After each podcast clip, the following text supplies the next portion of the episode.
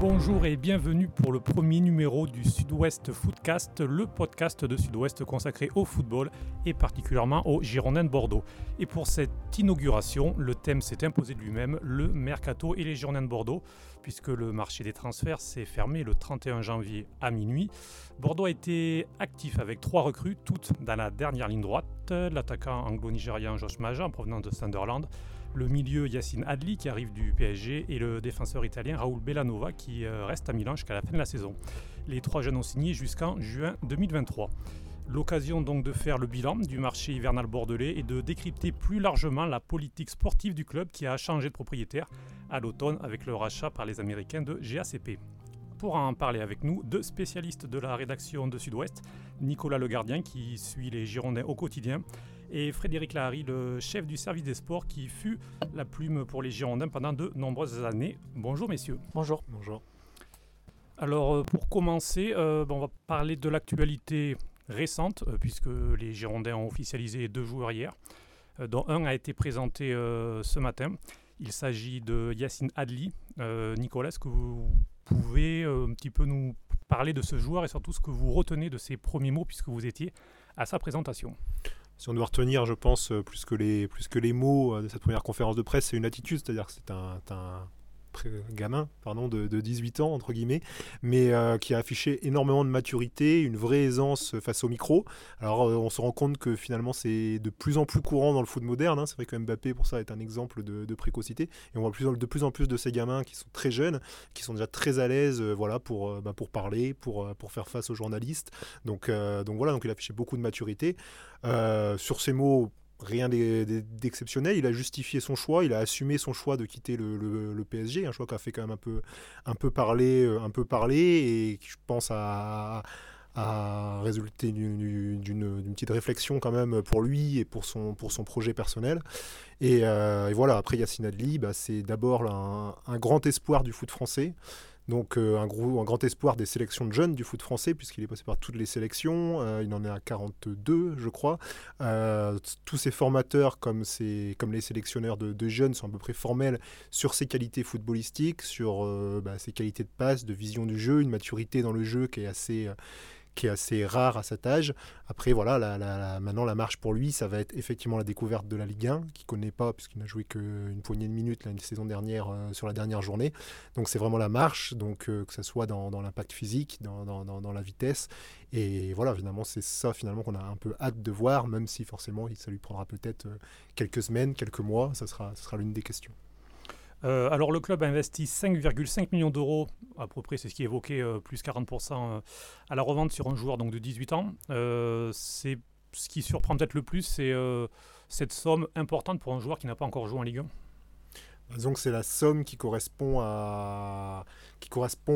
aux attentes par rapport à ce joueur. Alors on pourrait dire un petit peu de spéculation hein, si on parle, mais une spéculation calculée par rapport à tous les renseignements qu'on peut avoir par rapport à ce joueur, la conviction euh, qu'ont beaucoup de monde, euh, dont euh, vous verrez, ben, vous avez possibilité sur le site, son, formateur au Paris Saint-Germain, qu'il a connu pendant deux ans et demi, qui est convaincu qu'il va, va, réussir, va réussir à percer par rapport à ses qualités footballistiques, par rapport à ses qualités aussi de, mentales, parce que c'est quand, même quand même quelque chose de très important, surtout à cet âge-là. donc c'est effectivement un pari, un, petit, un petit pari, parce qu'on parce qu'on on ne peut jamais être sûr à 100%.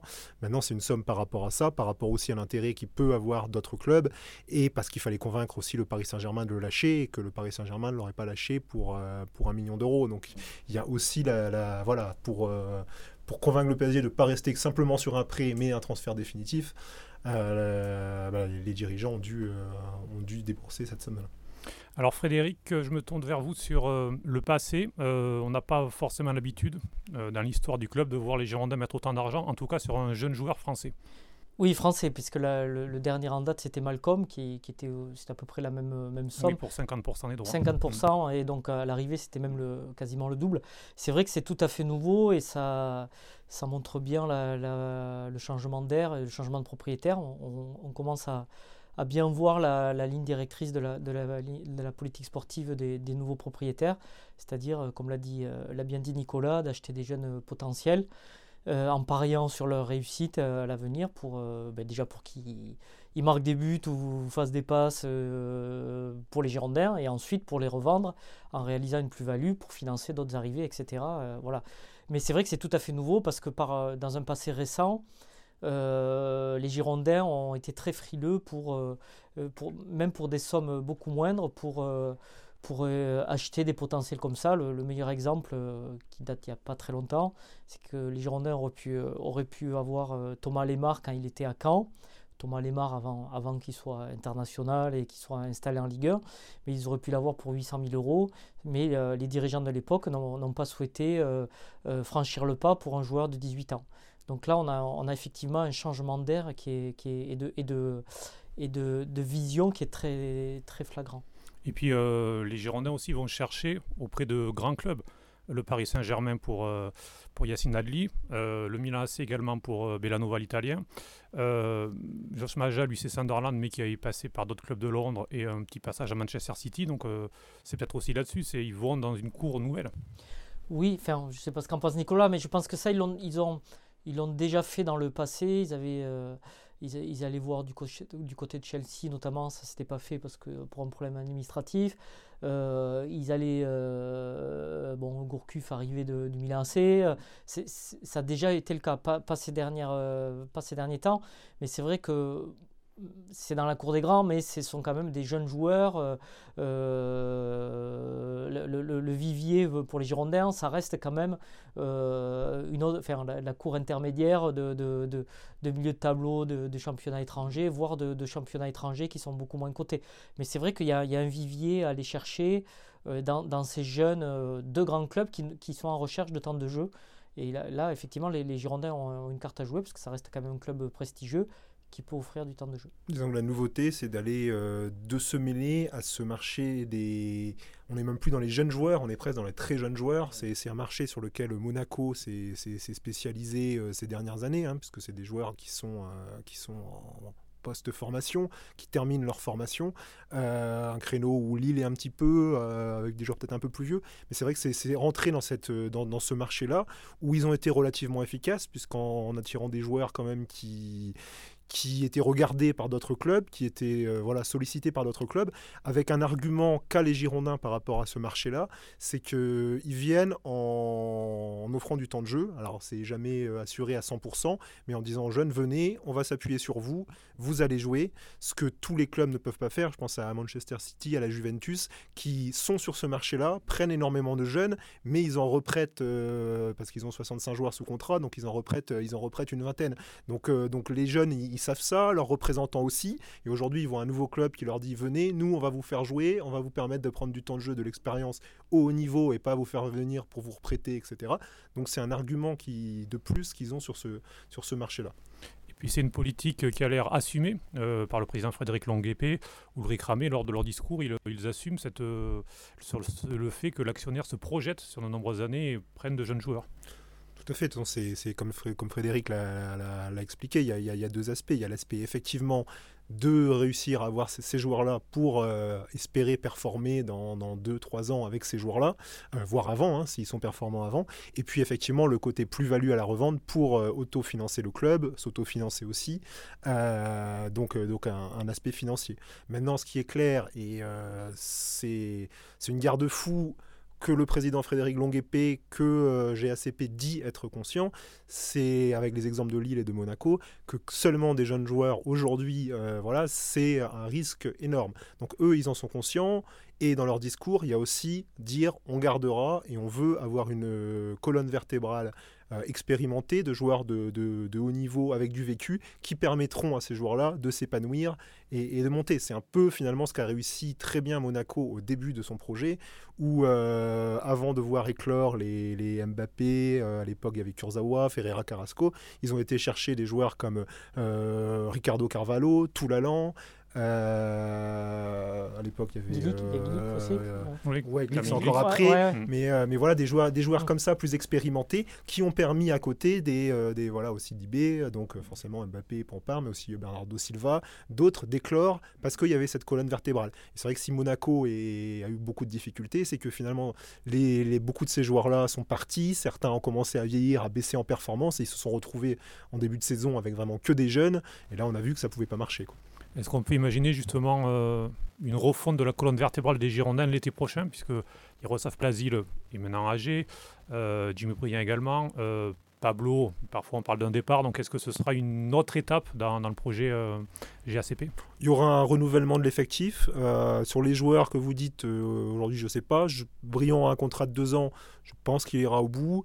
Euh, Benoît Costil, je pense, fait partie des, des, des, des joueurs sur lesquels, euh, sur euh, le club veut s'appuyer. Pablo, ça dépendra un petit peu du marché, mais ça peut être un choix du club, effectivement, de faire l'effort pour le conserver et pour garder cette assise qu'il a formée avec, avec Jules Koundé en, en, défense centrale, ce qui ferait avec, avec aussi Benoît Costil comme une assise et, un, bloc. Après, c'est sûr que le renouvellement, renouvellement va, continuer, va continuer avec effectivement des joueurs en, en fin de contrat, avec euh, avec des joueurs effectivement qui sont peut-être amenés, euh, à partir. Alors ce, marché était le premier de d'Hugo Varela, le nouveau patron du sportif. Euh, des, des de Bordeaux. Alors il est très discret, on l'entend peu parler, c'est Ulrich Ramé qui, fait les conférences de presse. Est-ce que vous pouvez un petit peu nous le présenter, nous présenter également sa façon de travailler, Nicolas? Euh, bon déjà, il fait pas partie de l'organigramme des Girondins. C'est un membre de GACP, c'est-à-dire que quelque part, il est actionnaire pour euh, pour schématiser, pour schématiser, parce que c'est vrai qu'il y, a, beaucoup d'incompréhension autour de ça parfois. C'est comme si avec M6, Nicolas de Taverneau avait à ses côtés euh, un associé qui était qui s'occupait que du sportif et qui l'aurait quelque part un peu détaché sur la, sur la gestion des Girondins. Donc il est dans cette position-là.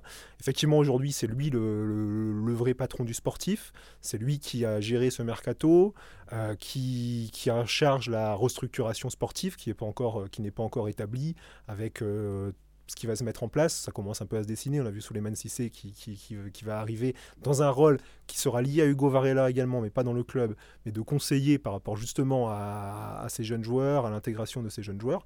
Donc c'est lui aujourd'hui le, le, vrai patron sportif euh, du club. C'est lui qui, a essentiellement géré le, mercato, avec Ulrich Gramé qui est directeur sportif, qui est lui le lien entre guillemets avec le club, euh, et avec aussi euh, la, cellule de recrutement qui était déjà en place, sachant que Hugo Varela a de son côté lui aussi ses, antennes pour travailler et pour préparer. C'est vrai qu'il y a eu une vraie préparation de ce mercato. Il y a mis beaucoup, beaucoup d'énergie sur ce qu'on a pu voir, ce qui a peut-être retardé d'ailleurs un peu la, mise en place, la mise en place au club de la façon dont, il souhaite fonctionner pour le sportif et, euh, forcément mis un peu de fou euh, ces dernières semaines sur, euh, sur ce qui va être mis en place.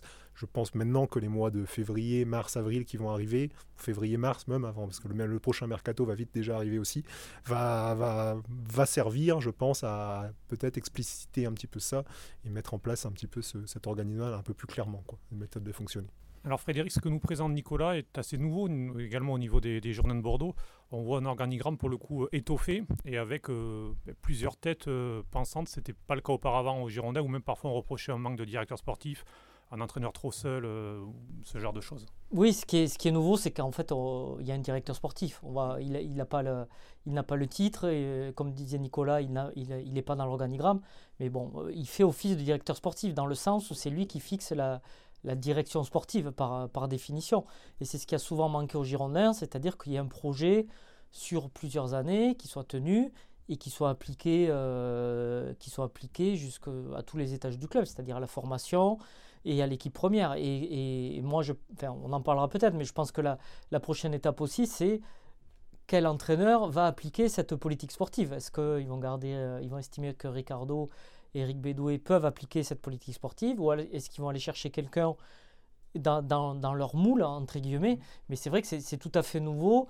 Euh, euh, cette, cette, projection à, euh, on va dire, 6, 18 ou 24 mois. Après, ce qui va être intéressant, moi, ce qui va, moi, ce qui va m'intéresser d'observer, c'est comment ils vont gérer ces jeunes joueurs. C'est-à-dire le, le, défaut ou le manque qu'il y a souvent eu aux Girondins, c'est que c'est pas la première fois que les Girondins recrutent des jeunes joueurs. Il y a eu Diego Roland, 5 euh, millions d'euros aussi. Il avait 19 ans. Euh, bon. Sauf qu'ils arrivaient, il n'y avait pas ce travail de, on va dire, de post entre guillemets, de post-formation. C'est-à-dire que euh, ce travail qui leur permet de passer d'un niveau de très bons jeunes de sélection française pour Adli ou uruguayenne pour Roland, pour leur faire passer ce cap. Parce que le cap, comme l'a dit Nicolas, il est important malgré tout. même si on, est, on brille dans des sélections U19 ou U20, se frotter à la Ligue 1. Après, euh, même si c'est pas le PSG, c'est quand même difficile. La Ligue 1 est un, championnat très, très exigeant physique, athlétiquement et dans la, répétition des efforts. Donc je, je voir comment dans l'organigramme, les Girondins vont aider ces jeunes-là à, les faire, à faire franchir C'est le rôle qui, qui, sera attribué à, à Souleymane, à Sissé, donc qui, qui, a connu donc l'équipe réserve à Monaco. Donc euh, on en a parlé justement de ce recrutement ambitieux. Donc il a géré notamment bah, Mbappé qui est passé euh, donc entre ses mains quand il s'occupait de, de l'équipe réserve. C'est vraiment le rôle qui va lui attribuer, c'est cette euh, ce lien entre la post-formation, même les meilleurs U19 du club, parce qu'il y a une génération U19 du club qui monte avec d'excellents d'excellents éléments et vraiment de, de vrais espoirs, et, et l'équipe pro. Donc c'est vrai que ça doit être son rôle. Euh, donc après, il faut voir comment ça va être mis en pratique, comment la cohabitation va se faire avec, euh, avec les gens en place. Donc tout ça, effectivement, ce sont les questions euh, qui vont devoir, qui vont voir le jour dans les prochaines semaines qui vont, voilà. Mais bon, c'est vrai que c'est le rôle qui va être Suleiman Sissé, en sachant que pour parler du Varela, à terme, dans le projet de départ de GACP, il n'a pas vocation à rester dans ce poste de, directeur sportif qu'il a, parce que dans son rôle à GACP, GACP a aussi développé, ils ont pris Soccerex, qui est un événementiel de foot, ils ont deux trois participations ailleurs son rôle à GACP, lui, normalement, est aussi de développer les autres, les autres aspects de GACP et d'avoir un directeur sportif qui serait présent au quotidien au Girondin. Parce que lui, a priori, à la base, n'a pas vocation à rester euh, au, quotidien au Girondin à terme. Donc c'est qui va être également directeur sportif. Donc on sait que GACP voulait, veut recruter euh, Eduardo Macia, qui est actuellement euh, chef de recrutement à, Leicester. Aujourd'hui, ça n'a ça pas pu se faire et ça ne peut pas se faire parce qu'il est toujours sous contrat, sous contrat avec Leicester. donc est-ce que lui, Eduardo Macia, arrivera en fin de saison puisque ça reste aujourd'hui le, grand favori et, et, la personne, a priori, que, que GACP a ciblé Est-ce que bah, ça va finir par bloquer définitivement Ils se pencheront vers une autre, une autre personne? On ne sait pas. Euh, est-ce que Hugo Varela va vraiment rester, continuer à jouer ce rôle euh, de, de, directeur sportif? Normalement, à terme, non. Sur le prochain mercato d'été, je pense que oui, puisque le directeur sportif n'est pas là encore, donc ils vont être encore dans la, dans la structuration. l'autre question qui se pose aussi, c'est que quid de la, de la cellule de recrutement? Parce la cellule de recrutement euh, n'a pas vocation à, prendre des décisions de recrutement, mais elle a, vocation à, proposer euh, des, noms de joueurs. C'est son travail, c'est un travail de 12 mois sur 12. Et est-ce que euh, Hugo Varela ou le futur directeur sportif va s'appuyer sur, le travail de cette cellule de recrutement ou bien va activer ses propres réseaux? C'est aussi la, question qui va se poser, parce que jusqu'à présent, la difficulté aux Girondins, c'est que la prise de décision au niveau du sportif était très floue, c'est-à-dire que c'était, il y avait euh, M6, il y avait, euh, euh, avait Jean-Louis Trio qui était président, il y avait la cellule recrutement et surtout il y avait l'entraîneur. Et souvent c'était l'entraîneur qui, décidait. Et, par vocation, l'entraîneur ne reste que 2-3 ans maximum dans un club. Donc il n'y avait pas vraiment de, fil conducteur dans la politique sportive parce que chaque, chaque changement d'entraîneur, on changeait quasiment de politique sportive. Maintenant, la nouveauté qui est plutôt positive, c'est qu'a priori, il y a une politique sportive qui est relativement claire, mais par quelle, euh, voilà, comment ça va se mettre en place, quel sera, comme l'a dit Nicolas, le, rôle de Suleiman Sissé, quelles raisons vont être activées. Voilà, il y, a, plein de questions qui se posent encore et on connaîtra les réponses dans, les prochains mois.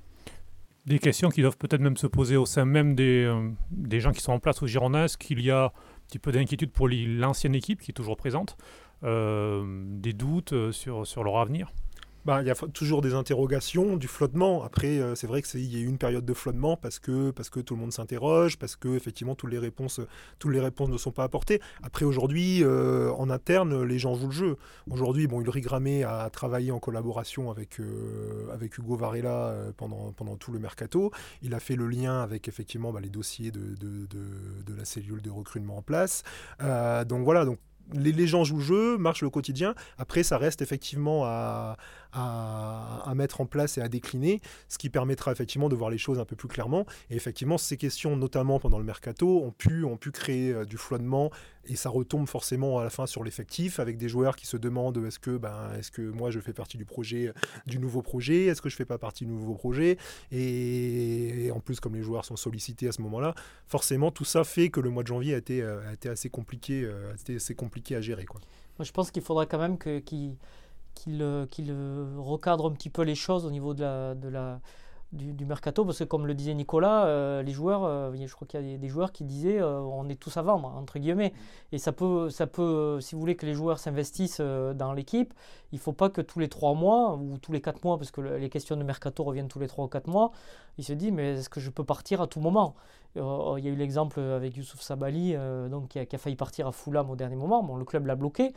Mais voilà, il faut aussi, je pense qu'il faudra aussi que la direction sportive euh, éclaircissent les choses avec un Pablo, avec un Sabali, ou etc. En disant non, euh, on compte sur toi, ou euh, on, veut te garder, mais de, bien montrer qui est transférable ou n'est pas intransférable, parce que effectivement, ça va, parasiter l'effectif et la gestion de l'effectif par, par l'entraîneur. Et parmi la, justement cette gestion de l'effectif, est-ce que Ricardo, selon vous, fait réellement partie du projet ou est-ce qu'il a été pris par GACP euh, parce qu'il était dans le package lorsqu'il a été acheté, mais qu'il voit euh, déjà une autre solution pour l'avenir? Ça, c'est eux qui peuvent le dire euh, plus que nous. Aujourd'hui, voilà, c'est M6 qui a choisi Ricardo, donc à un moment, avec l'aval de GACP. donc GACP est arrivé, Ricardo a a apporté un peu de, un peu de sérénité, a remis un peu de calme dans un moment où c'était où ça flottait déjà parce que c'était c'était entre les c'était sur la fin de la vente qui, a duré. Donc euh, donc voilà, là ils se sont occupés du mercato, de la structuration et forcément la question va venir va venir dans les dans les prochains mois. Et ça c'est effectivement une question de GACP avec aussi forcément pour euh, pour Ricardo euh, cette fameuse question des diplômes aujourd'hui qui qui forcément le fragilise parce que parce qu'il ne peut pas communiquer. Donc forcément, il est forcément, il, a, il, travaille dans l'ombre. Donc aujourd'hui, la, communication que ce soit euh, vers l'extérieur ou même euh, vers, le, vers les joueurs en interne, c'est un point aussi important. Et forcément, c'est un, une question qu'il va falloir poser. Alors, euh, je sais que l'ancienne direction avait commencé à, à, travailler sur une validation, une éventuelle validation des diplômes qui lui permettrait d'avoir les diplômes pour la saison prochaine. donc, voir si, si c'est continué ou pas avec la nouvelle direction. Donc, voilà. Je, pense que le dossier aujourd'hui n'est pas, pas vraiment sur la table. Il, il le sera dans 2-3 mois. Mais oui, on peut, on peut forcément se poser la question de savoir est-ce que, est-ce que, est-ce que Ricardo va être prêt à, mettre en place la politique voulue par les nouveaux actionnaires? Est-ce que les nouveaux actionnaires vont, décider, vont, vont vouloir que Ricardo euh, continue? En sachant que forcément, les résultats sont importants. Et j'ai envie de dire que si, si l'équipe avait été en finale de la Coupe de la Ligue et gagné la Coupe de la Ligue, c'était un argument de plus pour Ricardo et forcément une dynamique. Euh, aujourd'hui, euh, forcément, il faudra aussi que la, saison se termine bien et que si la saison se termine mal, forcément, euh, la question va se poser et Ricardo sera encore plus fragilisé ce sera peut-être un thème justement d'un prochain numéro du Sud-Ouest Footcast. Nicolas Le Gardien, Frédéric Lahari, merci beaucoup pour vos analyses. Merci également à Marine Dita qui était à la production. Et puis merci à vous de nous avoir écoutés pour ce premier numéro. On espère que ça vous a plu. À très bientôt.